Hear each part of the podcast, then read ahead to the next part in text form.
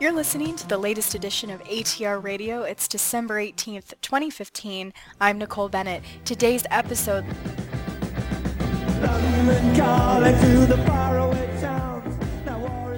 London is once again ranked the world's leading sports city according to voters who participated in the 2015 Sports City poll. The clip you just heard, of course, was from The Clash's famous song London Calling, released in 1979 and used throughout promotions for the 2012 London Olympics. Followed closely by Lausanne and Barcelona, London tops the list for the fourth consecutive year. The results of the 2016 Sports City poll were announced on December 16th, presented by Around the Rings in collaboration collaboration with TSE Consulting, the Sports City poll ranks the top 50 sports cities from around the world on how well the public associates the city with sport. Rounding out the top five finishers this year are Rio de Janeiro and Tokyo. New additions to the top 10 cities include Edmonton and Paris, who replaced Melbourne and Glasgow. Results are based on a public online vote coupled with an industry vote from sports experts, a group of 100 leaders drawn from international federations, NOCs, sports media, and other influencers in the world of sport.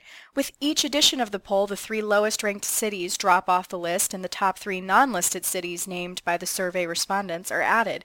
New cities to be added to the 2016 edition of the ranking as chosen by voters are Budapest, Guangzhou, and San Francisco. Lars Hoy Pedersen, managing director of TSE Consulting, spoke with me on Friday about the results of the poll. So what makes the 2015 Sports City poll unique? What differentiates this poll from others? I think it's mainly a point of differentiation is that this is, as far as we know, the only poll where, if I may say so, the man from the street can give us his or her opinion.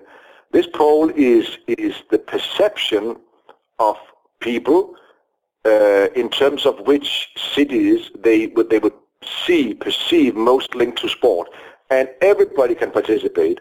We have uh, most of the, the answers coming from, from anyone on open websites and people can, can answer. Then we have, to qualify the, the poll, we have the input of 100 selected experts and their inputs are weighted much higher than other inputs. So it opens up to everybody, but to qualify the, the, the outcome of the poll, we have those experts. I think this is a strong combination, and I also think it's a unique combination. And what is TSE's role in producing the ranking each year? Our role is, is quite uh, simple and quite limited. We simply manage the technical, uh, uh, the the online systems that that uh, that uh, produces the, the, the poll and that enables people on various websites around the rings, uh, TSE Consulting, to take part in the poll. So we are just facilitator of, of, of the system, if I may say so. I see. So what what are your thoughts on on this year's results? I mean, this is the fourth consecutive year now that London tops the list. What does that say to you? It says to me that that it says several things. It says that and again, what we are measuring here is perception which of the 50 cities that people can select, which of those, and they can select up to maximum 10, do they perceive, do they think have the strongest connection with sport? It, it, it tells me that in terms of London, that, that some things last. the, the London Olympic Games seems still to be adding to the sports-related brand of London, even though it's, it's next year will be four years ago. It will probably change after the Rio Games, the next games, but the success of the London Games is highlighted in the fact that people today still perceive London as being a very strong sports city. Of course, London has deserves that because it's not only the 20 to 12 games. Afterwards, London has staged big sporting events, but not events that has been that significant yet. They will do in the future with the Athletics World Championship, etc.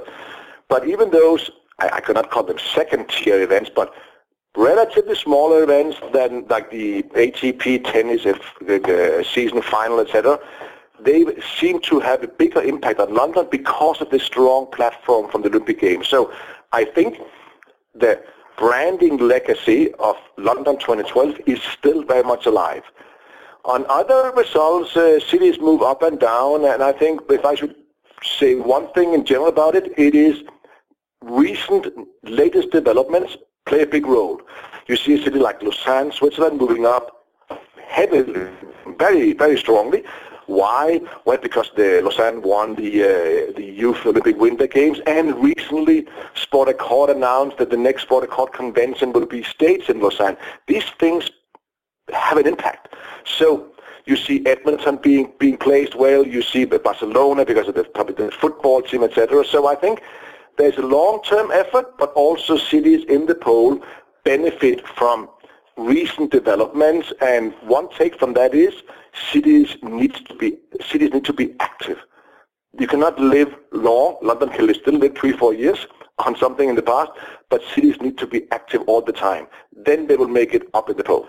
Absolutely. And what happens to the three cities ranked the lowest? So, so of the 50 cities that that uh, were in the poll, the three ones ranked lowest, ranked the lowest, they will, my so say, be relegated. They will not be included in next year's poll. Uh, in, they will be replaced by three other cities, cities that people could people had the opportunity to suggest when they were answering. And again, talking about recent developments, one of those cities is Budapest. Why has Budapest been, been suggested by many people as to be included in next year's ranking? Well, for sure, it's because of the, the, the 2024 Olympic bid.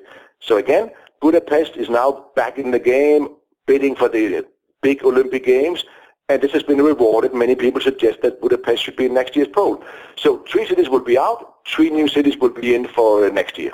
What do the results of this poll say, in your opinion, about the evolution of the international sports world? Many things. It, it says, uh, uh, as I said before, it says it tells cities be active all the time. You need to show that you are there. You need to stage events. You need to communicate, talk about them in order to maintain the perception of your city as a strong sports city.